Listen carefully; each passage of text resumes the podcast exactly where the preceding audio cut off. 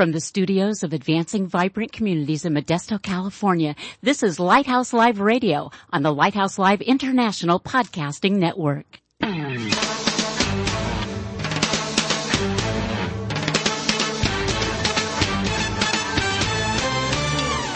Welcome to Lighthouse Live, the radio voice of advancing vibrant communities. Our mission is to motivate believers to move out from the four walls of the church to personally serve the needs of their neighborhoods.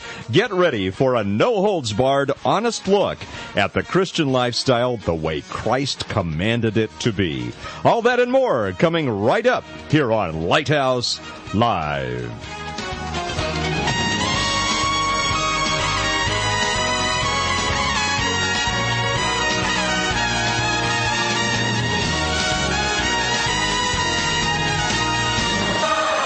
And good evening to you wherever you may be around the world. Welcome to Lighthouse Live on the Lighthouse Live International Podcasting Network. Pastor Mike Douglas with you along with Elaine Harlan, our producer and co-host and our prayer intercessor, the inimitable Mr. Owl, Al Ramsey with us as well. And how did it get to be the 23rd day of January 2012. Scary, this is, huh? This is just absolutely, I'm, I'm still stuck in August of 2010. I don't know how we got to. I'm still stuck in the 60s, but Yeah, well, yeah, we've been meaning to We talk to you I know, about know. that. And well, tonight, uh, real, really uh, fun broadcast, and and we're going to introduce uh, to you uh, to some people who are new to the Lighthouse Live family, and we met them doing graffiti. No, no, let me rephrase that. We met them.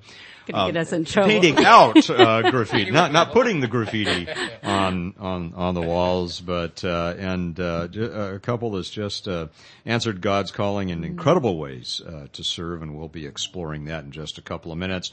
Right now, though, let's check with our friends from Voice of the Martyrs. What will people think when they hear that I'm a Jesus freak?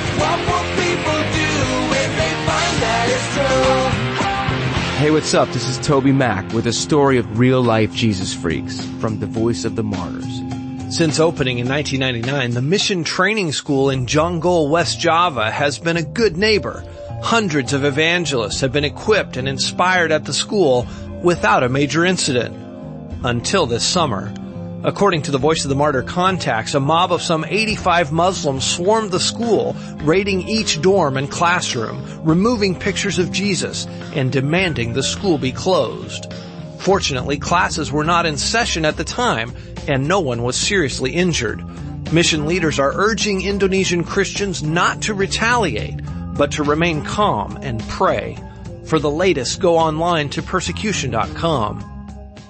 You know, friends, uh, as we think about that, this is one of the um, the great dilemmas uh, in in ministry today, and that is how do you respond to opposition? You know, Elaine, and um, just thinking of, of this type of an act where uh, the, the Muslims come in and, and they're ransacking the place, and you know, how do you respond? In so many parts of the world, oftentimes there's a, a, a violent response, you know, even from the Christian community, which, which just feeds the, the enemy's designs. And it really does take a movement of the Holy Spirit and, and, and a sensitivity to that to be able to back off and say, okay, God, how do you want us to handle this? Hmm. You know, not, not an easy thing. And so we encourage you to keep our friends, uh, who are part of the persecuted church around the world in prayer, uh, that they may respond, that they may respond the way that God would have them to do. And, and you know, it's very easy when you're not the one under attack to say, well, turn the other cheek. You know, but when you're in the line of fire, it's a whole different, uh, whole different ball game. So again, we encourage you to keep our uh, friends around the world in prayer uh, for the persecuted church. Let's take a quick look at the Volunteer Center of the United Way, the Stanislaus Liter- Literacy Center. That's easy for you easy to for say, me to say, right? Spots, spotlight. Like, what is this, Monday? I don't know. Oh, help me here. Spotlights on Reading fundraising event to support literacy efforts is going to be held on February 17th and 18th at the Peterson Event Center. Great place right Hmm. here in Modesto. And it's following in the footsteps of last year's successful Children of the Dust Bowl Readers Theater production. And this year's event will be featuring All I Really Need to Know I Learned in Kindergarten. And that's where I'm going back to is kindergarten by Robert Fulghum. And it's adapted by Ernest Zulia and produced by Kimberly Ogden. Now the sub- sub- Feb- February 17th. You know what? I, I don't know. I think maybe we'll just start this show over. It's, uh, looking for volunteers ages 14 years and older and, uh, needed at each event to help out with setup at 1 p.m. on Friday and 2 p.m. on Saturday. Volunteers also needed to serve and replenish refreshments and help out with the silent auction. This is going to be a fun event. Encourage you to get involved. Activities during the events for cleanup uh, after each production. The Stanislaus Literacy Center is a nonprofit corporation which teaches adults and their families basic education skills, helping parents become their child's first and best teachers and preparing a more productive workforce. You know what I learned in kindergarten? What did Life lesson. The work ethic. Uh, okay. The work ethic. All right. Yeah. Now you gotta understand. My mom was a teacher. Yes. Right. So I, so I show up at, at a kindergarten and I, in, I remember Mrs. Reynolds, Mrs. Reynolds, and I informed Mrs. Reynolds that I didn't have to do any work, Oh, really? that I, I was there to play. uh-huh. And this went over really well. And that didn't go over well at home. and I- I won't say how I learned it, but I learned the work ethic really quick and, uh, and changed my ways. So you did. I yeah, that was my kindergarten Yeah, uh, and you- experience. And that, that uh, lesson was, stayed with you, didn't it? Yeah, I didn't sit down for a week after, after that. The first Not that I was a problem child. I just want to clarify You this. still are. right now. No, no, right. I won't go there. The first tee of Central Valley, tee it up with time and be a positive influence in the lives of youth with the Learning Life Skills Through Golf program. The program offers life skills instruction, clinics, rounds of golf, and outings to benefit over 3,000 Central Valley area youth ages 5 to 17 each year. This 10 week, one our clinics will be held between March and October, weekday afternoons and Saturday mornings, primarily at the Modesto Municipal Golf Course. Volunteer coaches and mentors interact with kids during icebreaker skill games. They accompany youth playing the nine holes of golf, teach specific golf skill focus for the day, assisting with skill testing, and participate in wrap-up games. No special skills are needed. Hmm. And it is not necessary to know how to play golf. Volunteers are asked to attend the trainings and all trainings will be held in the Modesto area. Volunteers must be at least 18 years of age, complete a background check and participate in at least three clinic sessions uh, each year. The first team mission uh, is to impact the lives of young people by providing educational programs that build character, uh, also instill life enhancing values and promote healthy choices through the game of golf. And uh, I know you're not a golfer and I'm not a golfer, but this is a, a great Boy, thing to do. it's a great thing. And I was just going to say, Elaine, th- this is very much in line with the emphasis that we have here in Stanislaus County and in the greater Modesto area amongst pastors this year as we look at mentoring and fathering and, and, um, you know, this, this fits right now. Now they don't let me near balls clubs, you know, that's kind of a dangerous com- combination for me, but many of you are skilled at that. And what, a- what a great opportunity. We encourage you to uh, take a look at that. And you don't even have to be skilled, they say, in the game of golf to, to take part. Well, now, now I would fit that profile. They yes. still won't let you in, but Uh, we no, won't go there anyway. no. Now, the Society for Prevention of Cruelty to Animals, where friendly pets and their humans are needed, and this is something that you could probably do, to visit seniors in convalescent hospitals and care facilities. Accompany their pets as they socialize with residents in facilities throughout the community. This is a very cool thing to do. During these vital, uh, during, during these visits, I should say, animals, I don't know what's with me today, uh, are, they're often successful in increasing communication, decreasing anxiety, and in cutting through the barriers that isolate people. Pets need to be friendly and like to be handled. My Kiko would really fit in th- with this very well. He's very social. Uh, just you know, keeping him under control might be a problem. I don't know. Visits are made the first and second Saturday mornings and the third Wednesday mornings of each month.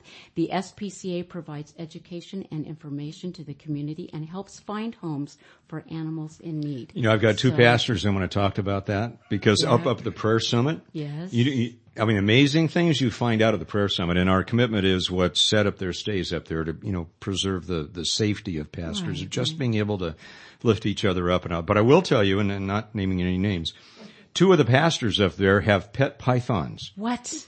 And can you imagine them walking into a senior facility with their pet pythons to bless the elderly? It might be pretty. I cool. think that would be probably not. That probably weird. wouldn't go I don't know. You might scare someone to death, literally. And they have to know. feed it. Well, we won't go into what they feed them. That, that's a No, whole that might other. get kind of gross. I just No, can't I- get into keeping a pet snake, but you know, my bro- my brothers. I mean, they they, they love these things, and, and My brother-in-law has a pet tarantula. really Calls them legs. legs, legs. yes. yes. Big hairy legs, but we won't go there either. I can see the any- cards and letters already coming. Send them to Elaine, not to Pastor Mike. Elaine. Okay. Anyway, if you have any questions about these opportunities or anything else that we've covered so far, Don't bring your python. No, send send your letters to Barbara Borbeck. Okay, she'll love them. She can be reached at 209-524-1307 extension 113. She loves us. 209-524-1307 extension 113 or email her. She likes that too. bborba at uwaystan.org. And, uh, you know, closer to home here, we have a praise. You know, just last week we met a family who seriously was living in a tent in a backyard and um, they were homeless and um, all they needed in the world was a refrigerator to move into their place. Um, government program, and I'm sure our, our guests tonight are, are well aware of this, um, needed an appliance, a refrigerator to move into their home. And um, so over the weekend, we posted the need on the website. Today, we have a refrigerator for them. Amen. We're just so pleased that we have a refrigerator. It works, and this is yes, a working refrigerator, Mr. Al. And so now they can move into their place. And so we just wanted to pass along that praise to you and a thank you for your donations here because that's what we need. That's what makes it work here. So once again, we want to emphasize that if you have working appliances, refrigerators, washers, dryers, beds are our number one need. You know, we get asked a lot, Mike, what do you guys need the Yes. most? Beds. Yes. First of all, twin beds for children. We have a lot of children, uh, disabled people on the floor, sleeping on the cold floors right now. We're in the winter months. Finally, our winter arrived, but we do have a lot of people sleeping on the uh, floor right now. Beds are our number one need, and we we really need uh, the entire bed. A lot of people call in and say, "Well, I've got a bed frame." We really can't ask people to sleep on bed frames. We, It's, we it's kind of rough on the back. yeah, it is. So we need to, you know, box springs, the mattress, and uh, you know the whole thing if we can. And and we will, again we want clean, uh, working appliances. Uh, you know, Jesus would give things in good condition to people. We just we just want these things to be in the same condition that you would be willing to receive them in. So give us a call if you have those donations. Uh, we can be reached at two zero nine. 544-9571. Again, that number is 209-544-9571. Or you can email us at info at vibrantcommunities.org. That's vibrantcommunities.org. Did you get the website earlier? And, and no, I didn't. And thank you for doing that. And, and again, folks, the, the praise here is literally these people, because of the requirements of the federal program, they have a place to move into, but they're not allowed to move into it until they get a refrigerator. Can't afford a refrigerator. Here in the Central Valley, we have probably one of the coldest winters we ever have right now. It's just, I mean, it's, it was down below 32. Now I know those of you back east are going, well, what a bunch of wimps, you know, Really 32 degrees. That's a heat spell for, well, okay, we're wimpy Californians, right? But you know, it gets down to 28, we're thinking it's cold. And anyway, so these people are actually living in a tent in the cold, freezing cold in somebody's backyard because they can't afford a refrigerator. So just a, a tremendous blessing. And before we move on, uh, every week we just want to revi- revisit this very briefly. Again, the pastoral covenant coming out of the prayer summit uh, this year was a statement that all of us, including uh, advancing vibrant communities and local churches, are going to be emphasizing during the year. And this is what God gave uh, to us up at the summit a statement, a covenant saying reflecting the father heart of God, we covenant together to model and champion biblical fathering and to advocate for the fatherless within our spheres of influence. And uh, we just folks like you to pray over that and uh, see what opportunities God may provide you uh, to help the, the fatherless and uh, and those who and a lot of adults that need fathering as well. who haven't had Absolutely. Yes, indeed. You know, Mike, you just never know who you're going to meet while painting out graffiti with a great youth group. And such was the case recently when uh, we were very blessed to be partnered with uh, our senior pastor at uh, First United Methodist Church here in Modesto, Deborah Brady. We just love her. And uh, we went out and uh, uh, great bunch of supervisors with the children. And uh, as we welcome uh, to join us here at Lighthouse Live this week, Tom and Debra Buckles. Tom, uh, thank you for joining us and your lovely wife, Debra, this week.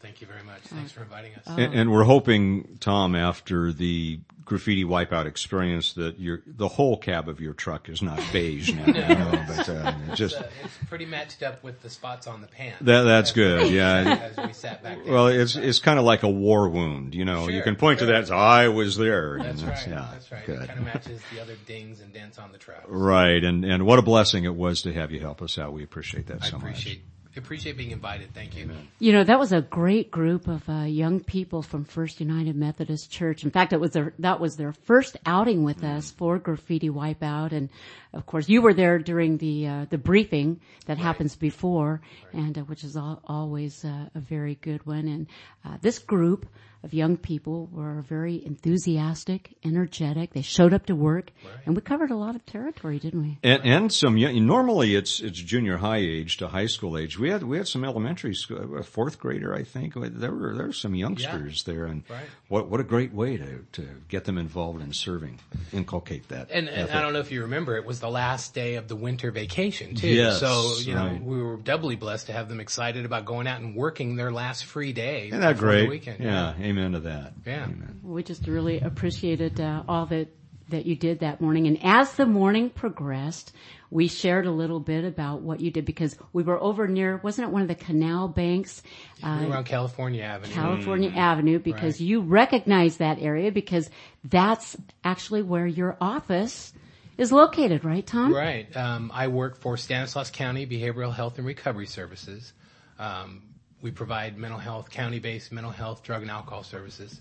Um, my job is I work in a uh, in a housing program, so I work in transitional housing. The apartment complex right there at 901 California is one of our our sites that we have for the folks that we serve. I remember asking Tom for his business card. He says, I'll be right back. And I'm going to go into my office and get my card. And he just walked right into this apartment complex. Kind of which was surprising. I took some of the boys over to wash their hands afterwards. It's like, where are you going with those children into the apartment complex there? um, it's okay. My office is right here. Now, what is it exactly that you do there, Well, um, the folks that are receiving services from our department, if they're open to one of the, the regional teams, they're getting services from a, a treatment team. Um, they are eligible to be referred for transitional housing services if they're at risk uh, or or are homeless. Um, I maintain a wait list, so I'll get calls from case managers and clinicians. They will give me someone's name, a brief description of what's going on, and as uh, vacancies come up, I will interview folks and um, basically um, connect them with a, a, a empty apartment or a, a the apartment complex out there in California is all two bedroom apartments. So there are 18 two bedroom units out there. So um, at that facility, we have you know two adult men sharing an apartment. Everybody gets their own bedroom. Okay. Folks get keys to their bedroom so they can lock their bedroom, keep their things safe in there, and then they share the other common areas of the, of the apartment.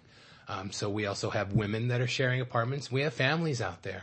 Um, because of lead-based paint issues, uh, some of the other properties that we have, like the Garden Gate Apartments on Fifth Street, have lead-based paint. We also have five houses, uh, and uh, four of the houses have lead-based paint. So, because of those restrictions, children under the age of seven cannot live in houses that have the lead-based paint or history of lead-based paint. By the way, when we paint out graffiti, it's all water based. Just It still won't come off of your pickup seat though. Sorry No, about that. that's all right. Just curious, Tom, do you work with the people at Section 8 and those kinds of programs? Um, The uh, the transitional housing program, the way it's structured, folks can live in our program for up to two years. While they're in our program, they are on a waiting list for some permanent housing options. There are numerous permanent housing options available um, through our program. Um, one of them is the Section 8 certificates, but they're, they're a little bit different. Um, our department has a contract with the Housing Authority and from time to time they will give us Section 8 certificates that are specifically for our clients, but they're called shelter plus care certificates. The reason for that is part of what we do when folks are in our transitional housing, we have monthly, at least monthly meetings with folks to support them, to identify any problem issues and deal with things. And of course, when you, when you put a couple of adults into an apartment and expect them to get along, they don't always get along. So it, the idea behind that is to also put out little fires before they become big ones. Um, but folks are uh, later on down the line when their name comes up for permanent housing, they may get a shelter plus care certificate. Now, and this brings up an interesting point, especially since this really is a transitional issue. Uh, I would imagine a lot of folks need some coaching on just plain old life skills and, and, and how to get along before uh, exactly in that right. environment. What what do you do to prepare people for that transitional phase? We identified that early on. One of the questions when I'm first interviewing folks, I talk to them about what their, what their household skills are, cooking, cleaning, budgeting, things of that nature.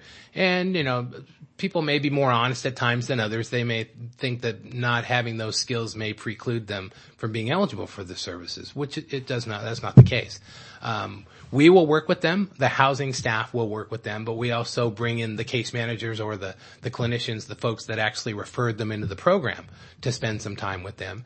Um, what we've also done in the past is to use like peer mentors, maybe folks that have actually been through the program themselves yes. and can I can really relate to those situations and bring them in and ask them to be of assistance as well. Do these people need other things, Tom, like uh, skills, uh, education? Do they, m- many of them, do they know how to um, read? Do they have um, like their high school diplomas? Do they? Right. Uh, do you find out these kinds of things? Well, uh, you know, like our community in general, we have varying needs for different folks. There are certainly some folks that once they get into some, some stable housing will go back and start working on their GED or some folks that already have a high school diploma and will start taking college classes. Um, start volunteering, start um, uh, get a part-time job, Job things of that nature. Yes, sure. yes. All right. Yeah, it's interesting you mentioned volunteering. Uh, how does that resonate uh, with with the folks as they're in that transitional phase? Is that something that they find beneficial to just give of themselves? a lot of the folks that are living in our housing, and, and actually a lot of folks that get services from our department in general have um, um, dealt with substance abuse issues, and so a lot of folks, if they whether they've been through treatment or just deal with that issue on a day to day basis, realize that. Um, there's a saying in the AA community about to keep your recovery, you have to give it away. Pass it on. Yes. So uh, we encourage people when we we talk about recovery. It's in the name of our department. Um, we encourage people to think about recovery from mental illness as well. So there that goes a long ways towards.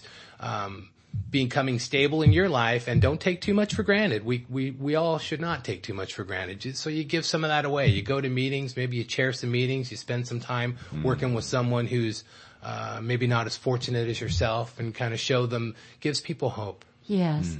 Now, Tom, you you brought your lovely wife with you, Debra, and Debra. Before you arrived, we were talking about you. he was telling us how you met. Oh, he did. Yes, he did. That was that was really sweet. I told her the true story. Oh, so what's Oh, your okay. story? There's always two sides to every pancake. All right, now this is intriguing. Let's uh, let, us hear the story. Well, I had just graduated from uh, college, and I'm from the Midwest, uh, and uh, What part? Of I'm from Iowa. Iowa. Okay. And a friend of mine had moved out to California, and uh, she said she could get me a job. So I decided to. I was tired of winter weathers and uh, the cold. Yeah, 32 is not cold. You know, it's about three degrees now where my mom is, so that's cold. Pastor Mike, you are a wimp. No. I'm Just kidding. So I, I flew out to California and, uh, you know, I flew into San Francisco. We were going to make a day of it and her and her boyfriend and Tom and his girlfriend. I left that part out. Oh, That's the only part I think you left yeah. out. I, I think you, The biggest part. I think you were Came part of it. That's right. There, there's deniability here, Yeah. uh, Tom. On that. Well, not anymore. came to San Francisco to pick me up. So it was just, it was the five of us and that was the first time we met. And then we have this really great, you know, we remain friends with, with, uh, with Stacy is her name. And, uh, she, uh, she had this, a camera and she was the only one that had camera. So there's this great picture of me in California standing next to Tom and our dear friends Beth and Jeff, who have since married and had kids. And so there's this great picture of the very first day that we met At Pier 39. at Pier 39 Right. in San Francisco. And then we, we since worked together at Crestwood, uh, Modesto. And it was there that, um, we started dating. But How, how long have you been married? 20 years. 20 years. Congratulations, you guys. Yeah, thank you. Yes, indeed. You guys are also involved, Tom. We talked a little bit about this in the homeless count that takes place here in Stanislaus County, what, every couple of years? Yeah, every other year. Tell us a little bit about that, what you do, what that involves, and, and what your experience has been in counting the homeless people because, Okay. yeah. Um, well, our department partners with numerous agencies here in town, including the Housing Authority. It's it's really a uh, a very uh, well organized situation. Um, what they try to do every every couple of years, they'll put together teams and they'll start before the sun comes up, and you've got warm coffee and and uh, goodie bags, uh, socks, you know, toiletry kits to hand out to folks. But the idea is to um, meet with folks that are coming out of the missions, um, coming up from the river, coming out of the parks, um, and to basically get some information from folks. Um, we were chatting before the show. I think we did the count last winter. Right. We're in a non-count this Right. year. But when we met last year, I mean, it's just a one page. We ask if we can have somebody a, a couple of minutes of their time. Would they be willing um, to give us a little bit of information? Um, it's very anonymous. So, um, you know, you ask somebody's first name, their last initial, and then questions like, um, you know, are you homeless? Confirm that they are homeless. And then asking things like, you know, are they uh, a veteran? um, things of that nature. Um, um, how long have they been homeless? Uh, do they have any mental health issues or substance abuse issues or things of that nature? And like we were chatting before the show, I mean, you certainly don't capture everyone as far as the numbers are concerned. Um, but what you do get, I think, is a pretty good uh, idea of the different folks and different backgrounds and situations um, you know, of the folks that are out there on the streets and ages too. I mean, I was actually pretty surprised by some of the quite young people. I mean, even under 18. But they were saying that a lot of families have children. Right. You, do you think that's because of the downturn in the economy, Tom? Yeah, I Or don't Debra? know. I don't think it was uh, as big a question last year when we counted, but it certainly, you know, a lot of folks are have been displaced in the last year or more because of the, you know, foreclosures, and homes and Foreclosures, things of that right. nature as well. What uh, obviously, I'm, I'm thinking that this information is vitally important uh, to government programs and grants and, and, and that sort of thing. How, how is the information used, and, and what benefit do uh, do we receive from that? You, you feel you could speak a little more on that? I think a lot of it has to do with there are there are monies available. Mm-hmm. And a lot of it, you know, there's state and there's also federal monies available. I'm more of a foot soldier in all this stuff, so I'm kind of where the rubber meets the road guy. But my understanding is that if that the the money is allocated due to the numbers mm. that are represented. Right. Right. Well, we have a, a collaborative, a housing collaborative uh, locally here, and and uh, we need to have a plan to end homelessness, and those numbers will help inform that collaborative group about what. Uh, you know what services are are needed and where the gaps are and how to connect people to the the right place and be used to get you know funding for different programs. Now, over the past few years, have you seen a shift in the demographics of, of the homeless? Have, have you seen the profiles change or has it remained kind of consistent in, in terms of who you find out there that, that are legitimately homeless? I think I there's always a, a a population that stays kind of the same, um, but I'm also, uh, d- as I was mentioning earlier, I'm the chair of Family Promise of Greater Modesto. we Yes. love family and uh, that is uh, a, a group that um, serves families. Yes. And we have seen uh, a, a change in the demographic of, of that. I don't know if demographic is the right word. We're we're seeing individuals who have a lot more uh, uh, skills than and bank accounts and did have a job and did have a home and because of you know, the foreclosure. Uh, we had, you know, they were renting and their home got foreclosed on and didn't, no one told them until the bank was coming in and, uh, shut, you know, blocked the doors on them. So the face And of the homeless the has face of changed, the homeless has it? changed. We have people that have bank accounts, um, you know, where five years ago maybe that was something that we didn't see. Um, so it is changing a bit.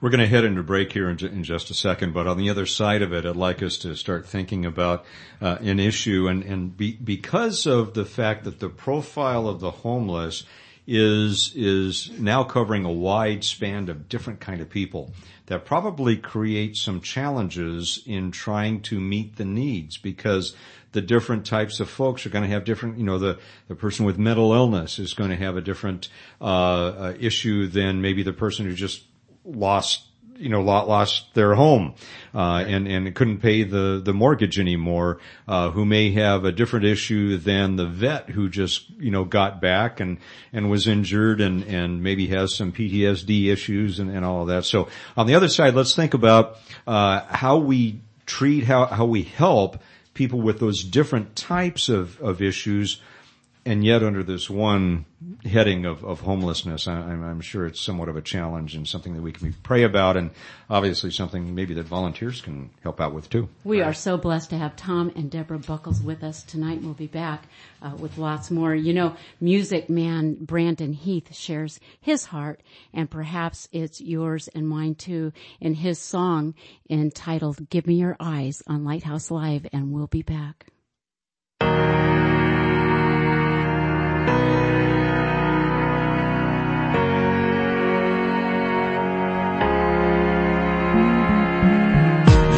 From a broken sky, traced out by the city lights. My world from a mile high, best seat in the house tonight. Touchdown in the cold black top, hold on for the sudden stop. Breathing the familiar shock of confusion and chaos. All those people going somewhere. Why have I never cared? Give me your eyes for just one second. Give me your eyes so I can see everything that I keep missing. Give me your love for humanity. Give me your arms for the broken hearted, the ones that are far beyond my reach. Give me your heart for the ones forgotten. Give me your eyes so I can see. Yeah. Yeah. Yeah. Yeah.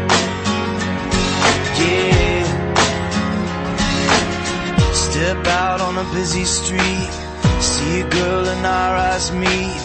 Does her best to smile at me, to hide what's underneath. There's a man just to her right, black suit and a bright red tie. Too ashamed to tell his wife he's out of work, he's buying time. All those people going somewhere. Why have I never cared? Give me your eyes for just one second. Give me your eyes so I can see everything that I keep missing. Give me your love for humanity. Give me your arms for the broken hearted, the ones that are far beyond my reach. Give me your heart for the ones forgotten. Give me your eyes so I can see. Yeah. Yeah. Yeah.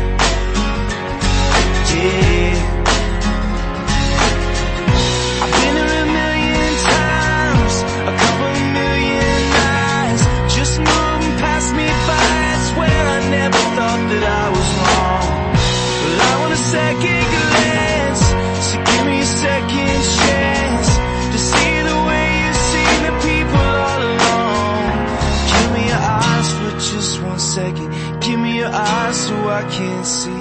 everything that I keep missing.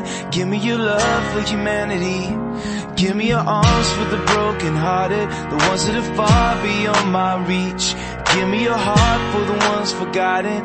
Give me your eyes so I can see. Give me your eyes for just second. Lord, give me your eyes so I can see everything that I keep missing. That I keep missing.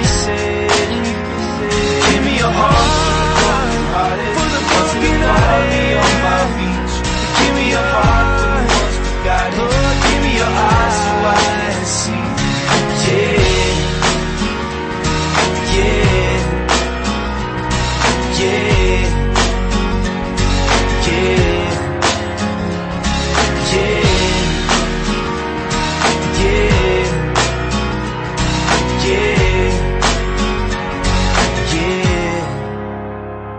Our prayer. Give me your eyes. It's Brandon Heath on Lighthouse Live.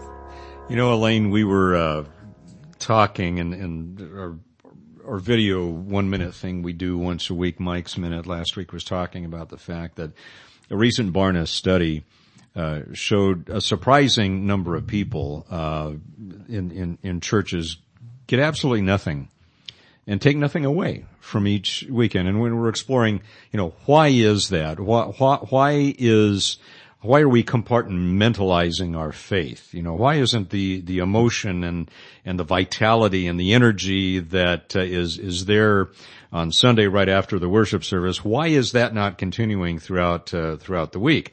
And of course, our, our bent is because we've forgotten that Jesus said, love the Lord your God with all your heart, soul, and mind, love your neighbor as yourself. 365 days a year. You know, not just at Christmas or not just at Thanksgiving and not just when it's convenient for us, but when, you know, when the need is there. And, uh, as, as we're talking, Tom and Debra, you know, it, it, it brings to mind way back, God was telling his people to see, as Brandon Heath was talking about, see the needy with his eyes. Deuteronomy 10, uh, 18 uh, says he, God, defends the cause of the fatherless and the widow and loves the alien, giving him food and clothing. And then lest uh, we or the, or the, nation of Israel forget and, and, get a little uppity about what aliens are, he says, and you are to love those who are aliens, for you yourself were aliens in Egypt. Mm-hmm. And uh, and and so there's this this God mandate that we do see the condition of people in our community with His eyes which are full of grace and, and mercy. And it's not someone else's job. And, and especially both of you, I'm, I'm sure, feel the budget issues today, you know, in, in, in the county. And it's, it's a great time for the church, uh, for people of faith to partner and, uh, and rise up and on a daily basis, meet the needs and family promise fits right yes, under that. And, and, Tom, what we are talking about, what you do fits right under that. So we have all of these people. We have an interesting mix now. It's just not, uh, you know, someone who, who is burned out on drugs or someone who has a mental illness that, that really renders them incapable of taking care of themselves. We've got a whole mix of different types of people. Right. And uh, so let's talk a little bit about how do you approach the different types of situations and what can the faith-based I'm it's catching okay, your spreading, thing. You're the faith-based community. Me. Let me do that ten times real fast. Faith-based. Faith-based. What can the faith-based community do to partner with government in, in a wise way to help meet the needs of many of these people that you're serving?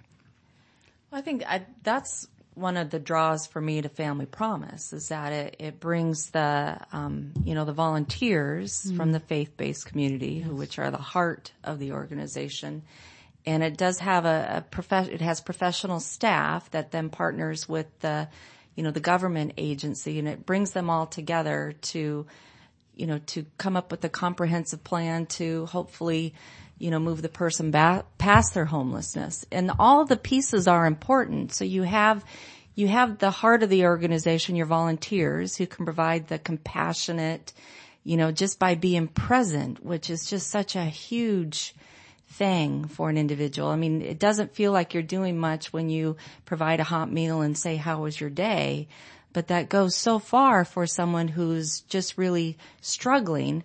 But then it has the professional staff that can deal with those life skill issues. Right, right. Budgeting, you know, whether or not there's any domestic violence issues that are there, or whether or not there's, you know, uh, job skills that are necessary, and it partners them together. So it's not asking the volunteer to figure out and deal with the domestic violence. It's just asking them to be present and and caring and loving, and it allows then the professional staff to you know to work with you know, the agencies that will hopefully help them move past this period of homelessness. We so love Family Promise, Debra. We've been trying to get Family Promise on here forever and we have referred so many people to the program because we've seen lives change. I'm sure you have seen that Absolutely. very thing. And, and no names or anything like right. that, but you've seen people be able to get control of their budgets, right. um, you know, get away from the domestic violence and we see that you know, through this office all the time. I'm sure you see it too. Walk away from the addictions, and, and I know Tom, you see that uh, as well. But to get on their feet and, and be able to get back into a productive life, and to to change their lives completely. You know, and, and really, it's it's a, the only program in town that allows um, children and families, husband and, and wife, to stay together. Um, you know, and at the, you know, for for obvi- for good reasons, you know, they they get separated at the mission, um, but it can be very traumatic for you know families in your most uh, you, you know your most critical time to be you know separated from your spouse or to have your I believe it's 14, um, your 14 year old son have to go to the men's, you know, mission while you uh, are with the younger children at the, at the women's mission. Um, so it is, it is the only program in town that allows, um, you know, a shelter program to, that allows families to stay together. Debra, Family Promise is is the local name. There's a national movement for this. Do, do you know what the national movement name is? I'm- Interfaith, Interfaith Hospitality Network. Thank you. Love that. Thank Great. you. Interfaith Hospitality Network. People call regularly here to ABC and need shelter. Where can I go? And the, one of the first things that come to my mind, Family Promise. Debra, let's unpack just, uh, you know, because we're around the world with the broadcast. Some people may not be familiar with it. Unpack a little bit what happens with Family Promise, uh, how the churches are connected together, and, and what happens with a family when they enter this uh, particular opportunity. The um, it's it's a host. It's a it's a um, partnership of uh, ten to thirteen host congregations. Um, they open their place of worship for a week at a time to host the families. Uh, we in our local uh, we have eleven uh, congregations that are in our local uh, partnership, and the the host congregation's responsibility is they provide a, a safe place for them to sleep at night, uh, for the families to sleep at night, and an evening meal and breakfast, and then uh, they give them a sack lunch for you know stuff for them to make their sack lunch during the day, and then there's a day center. Um, that we are currently located at Church of the Brethren, and we have our day center there, which is where our professional staff are. They have shower facilities and laundry facilities and computers. And so then during the day, they'll work with the case manager to look at those life skills that they maybe need to address, develop a plan for them to move forward on, you know, fixing the situation that they're in. Um, and at night they go to the host congregation and and they have uh, you know their evening meal. And then each church has a a, volu- a coordinator that coordinates their volunteers, and it's the um, uh, congregation members from that church that volunteer to bring in the evening meal, uh, sit with them. Uh, you know, there's, it's a, it's a community. It, it really is all about, you know, they help do the dishes.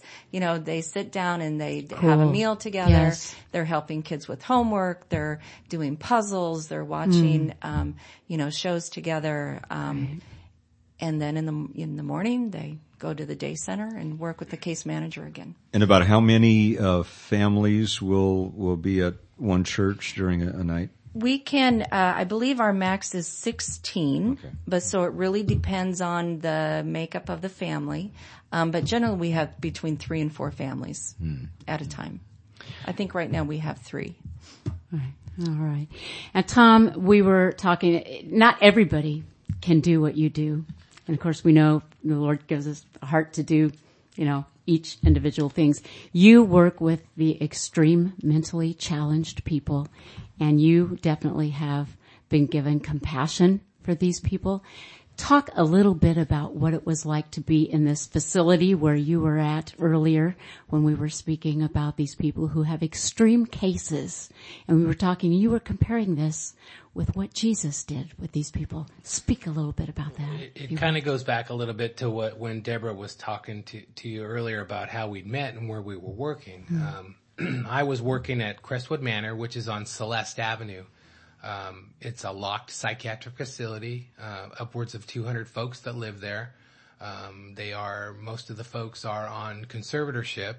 conservatorship, which means um, basically that they don't even have a choice of where they live. They have someone else who uh, uh, a court system has has um, determined that they can't. They're so ill that they can't make those choices themselves.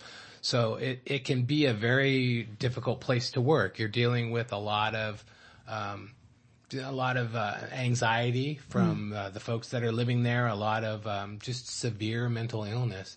So it can be a very challenging place to work. You mentioned schizophrenia and Um, things yeah, like that. most of the folks uh, have a severe mental illness, a schizophrenia or a, you know bipolar disorder, things of that nature.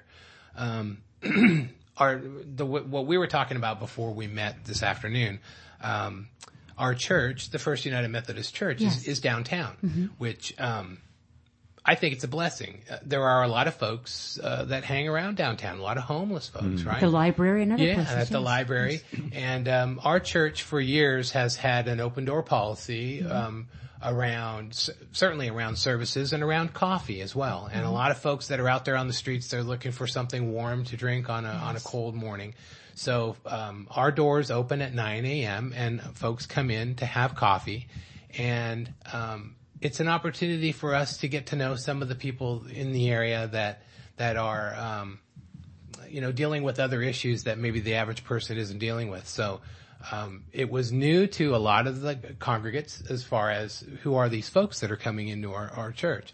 Well, Debra and I have both been doing this for over 20 years. Great. So, um, you, you, you, surprise yourself with how much patience you really do have for some situations. I, I wouldn't, you know, 25 years ago, I don't think I'd, I'd see myself sitting here with the experiences that I've had, and I certainly wouldn't trade any of them for the world. Um, but what we were talking about earlier, um, I was uh, fortunate to be asked last Father's Day to be a panel of four fathers that, that basically did the sermon uh, at the church, and and Pastor Deborah Brady was very uh, very wise in picking fathers that had different backgrounds, um, different spiritual backgrounds, di- different ages, children of different ages. Um, part of what I brought up was just how fortunate I feel in my work to be able to work with folks that that have these challenges on a regular basis because uh, oftentimes um, the folks that that we we see on the streets and it, you know you don't have to be a mental health professional to spot out someone who's maybe having a difficult time. We've all seen folks that are pushing a cart full of stuff or they're standing out there on the corner and they're yelling and and uh, it's a little harder to spot now with Bluetooth. But if they're not wearing a Bluetooth and they're out there yelling, you know, there may be there may be a mental health issue there. So you have folks that uh, will often um, go the extra mile to cross the street to to not have to walk past that person, not have to take a chance on interacting with that person. Um, what I tried to bring to my part of the the Father's Day talk was um, how blessed I feel to spend time with those folks, and then to remind folks, um, not that that's my job, but those folks, the underprivileged, the the cast outs are the folks that Jesus spent most of his time with. There he was go. the people that those go. were the folks that he sought out, that he hung around with. And I feel I feel blessed to hang out with those folks. It's it's um you make a difference in people's day. And what a lot of people don't realize, and, and Debra touched on it with the volunteering. I mean, you don't you don't have to be a certified volunteer to spend five minutes, ten minutes just listening to someone. Whether their story makes sense to you or not, it goes a long ways because oftentimes the folks that we work with on a regular basis are, are asked to leave stores because of the way they're dressed, because of the way they act, uh, because they may or may not be bothering other folks that are shopping. Um, but five minutes goes a long way in just spending some time and listening to someone. Debra, you used a word uh, a couple of minutes ago that I think is, is very significant, and that was the word presence. You know, uh, when when we show up, and again, show it, up. as you said, Tom, you don't have to necessarily have the education in behavioral Right. sciences. When you show up, God, through His Holy Spirit, will be present. Mm-hmm. And as you are there being present, and, and listening is one of the critical things. Mm-hmm. Because as you say, a lot of these people can't get their stories out. And, and they aren't listened to. Nobody wants to hear their story, you know, and, and yet to be able to th- be there with a listening ear and just be present and be with them, that's powerful, isn't it? It is. It's very powerful, and you don't have to have an answer. You don't have to have. You don't have to solve anything. Don't have you don't fix have it. to fix it. Mm-hmm. It's just being. It's such a, you know, a human connection to sit down and talk with someone that someone who is who is you know cast out, like what Tom said. Uh, they don't have that. Exp- they don't have those experiences. and set that fear aside, maybe Debra. You know, because a lot of people operate, you know, with that fear thing going on of these Right. people. You know, I don't want, I mean, there, there is, you need to be cautious. I mean, certainly we need, you know, Sure. you need to be cautious in everything you do, but, but, but, you know, sometimes just taking a chance and smiling and, and, you know, t- eye contact and, and how, you know, how's your day can go a long way. All right, let, let's hit uh, the elephant in the room here. All right, for a lot of people, and that is uh, oftentimes uh, the people are going down the street and. Do you have a quarter? Do you have a dollar? I need a bus pass. I mean, you hear the, I mean, we, we know what the stories are. Right. What do you recommend for the average uh, guy and gal sitting in the pew on Sunday and they're coming out, they're being convicted that, you know what, I, I need to bless my community. I, I need to be present. I need to listen. What would you recommend to them on how to handle that request? I need some money. You know, Tom and I at times have handled this differently. I would say no, don't, don't give. Uh, uh, for me, it's a matter of, you know, personal and safety. And what I choose to do is I give my money to different organizations that I know provide uh, services to this very same people that are asking me for that. There's a variety of different organizations that we choose to give to. Um, and so I don't give, uh, when I'm asked it. I do say, you know, no, not today, but have you, whatever the issue is, Salvation Army is serving dinner at six o'clock. Uh, you know, there's, there's, uh, this service that could help you maybe with the bus ticket. You know, I, I do try to give them information about where they can go, uh, you know, to give that. But that's, you know, that's, that's what I choose to do. Now, Tom, what's your approach? Well, I, I think that people should do what they feel comfortable doing. I mean, we've all certainly seen aggressive panhandlers where if someone, especially if you feel vulnerable at the time, um, and, and saying no doesn't really seem like a viable option for you. I think we've, you know, all, all folks have been in that situation. I think we just do whatever feels comfortable. Um, I'm, I, I do that as well. Um, with, uh, like what Debra does. Um, let them know about services, try to be familiar with the services that are available in the community. Um, what I've also done is if somebody says they're hungry, I've bought them something. There you Yes. go. Right? Yes, I'll yes, buy, I I'll buy you a burger. I'll buy you Absolutely. a sandwich. Hot cup of coffee, Um, something. And that way, because a lot of us have the concerns about where that money's going, and- Exactly, and, we yeah. don't want to, um, you know, um, propagate something that's You don't want to feed going an addiction Yeah. and make things worse. Right. Uh, You know, you've been with your children and grandchildren and out of the blue, an aggressive person, just like you say, comes from somewhere you didn't even expect this and they, like you say, are very aggressive in their approach and, and, and you certainly don't want to encourage that. But know. I will admit, I mean, you know, last week I I start work at six in the morning, and I'd gone out to a grocery store near where the office is around seven. Sun was just coming up, and it was one of those twenty eight degree mornings. And there was a fellow out there with a blanket wrapped over his Cold, shoulder. right? It was Cold. cold. Qualifies it was as cold. It was really cold, Michael. I'm with you How too. cold was it? Well, he came, he came up to me and asked me for a dollar for a cup of coffee. And, um, I looked right at him and I said, are you really going to get coffee with it? And he said yes. And I gave him the dollar. It was cold. Yeah. So, uh, you know, I don't know what he did with it, but I think it's just, like I said, I think it's about what we're comfortable doing. I think when you're being led and you, you act upon that, you know, I, I- think how can you go wrong? You know, the, this, uh, and again, getting back to the, the, the presence that we were talking about, I'm thinking to my, my son, um, a couple years ago, he was in junior high school, and they took a field trip down to, uh, is it McClatchy Park? Is that what they call it down here? Uh, you know, where the newspaper You're statue asking is? me directions? Oh yeah, right. Yeah, right. And and for a long time, that was a haven uh, for the homeless, and people kind of shied away from it. You know, people were urinating, and you know, it just wasn't a real pleasant place to be. Right. And uh, but anyway, uh, so so a team as, as part of their school day went down there. And the instructions were, look, we just want you to talk. Just, just talk with these folks. And the idea was, and, and very wise, and the teacher we know, uh, Yes, Lane, we've yes. worked with her for a long time. The idea was get to understand that these people are human. You know, the, these are people. You know, they're, they're not things, they're not statistics, they're human beings that, that, that are struggling. And I remember uh, Joshua coming home and saying, wow, dad, that, that, that was really powerful. You know, I, I talked to this guy and, and he used to own a corporation, you know, and, and things went belly up and, and, uh, you know, so I, I think, and, and Tom, this gets back to something you were pointing out earlier.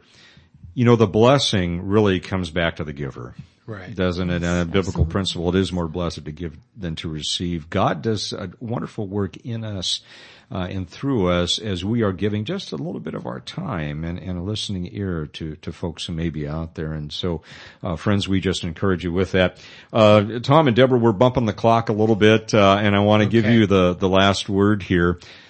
That's an amazing thing. Pastors, you know, giving other people the last Yeah, word. But that's what we do thing. here on, Yeah, on Lighthouse it's Live Pretty amazing. uh, for for, yeah, for both of you. Uh, maybe just a, word of encouragement for people who may be listening to get outside the four walls of their homes and their churches and just connect and be. And and uh, Tom and then and then Debra, just a little encouragement for people to to get out and and, and experience that blessing. You know, I was every volunteer that I talk to that makes that step are so uh, excited, so and you know they they love that experience. It does just come back to you. So so take that chance. I you know you will be impacted by by what you do and find if you're nervous about it, find someone that volunteers like with Family Promise. Find someone that makes the dinner and okay, you make the dessert. You know, just find something that you're comfortable with and and uh, and take that step. Awesome. Awesome. What about you, Tom? Yeah, I mean, it reminds me a little bit of public speaking. It can be the scariest thing in the world to do, but after you're done, you usually are really glad that you did it. Um, we are fortunate to, uh, to, uh, our church does some, uh, dinners, uh, from time to time at the Salvation Army. at the- The, one down on Ninth Yes. Street. Yes. And, um, we have a 15 year old son named Austin and an 11 year old son, uh, uh, Ben. And we, we have them go with us. Uh, it's Yes. real important. Of course, they don't stand a chance. They've got two parents that are like social workers, so they don't really stand a chance. But um, it's it's just a wonderful experience for everyone. And like Debra said, if you know somebody who's connected with the church and you'd like to get involved, just go and, and hang out with them and, and be part of the the uh, the family promise experience or anything else. And I just want to calls you. affirm that having the family unit do that Right, as a family, right. very powerful. Very. Thank you, Tom. Thank you. Thank you. Yes, and we just want also want to affirm that we love your pastor, Deborah Brady. Please give her our blessings and thank you for joining us. God bless you both, and we'll have to invite you back again. Thanks And for dear friends us. at home, wherever you are listening to our broadcast, we thank you too. We love and appreciate you as well. And uh, may God continue to bless you. Thank you and good night.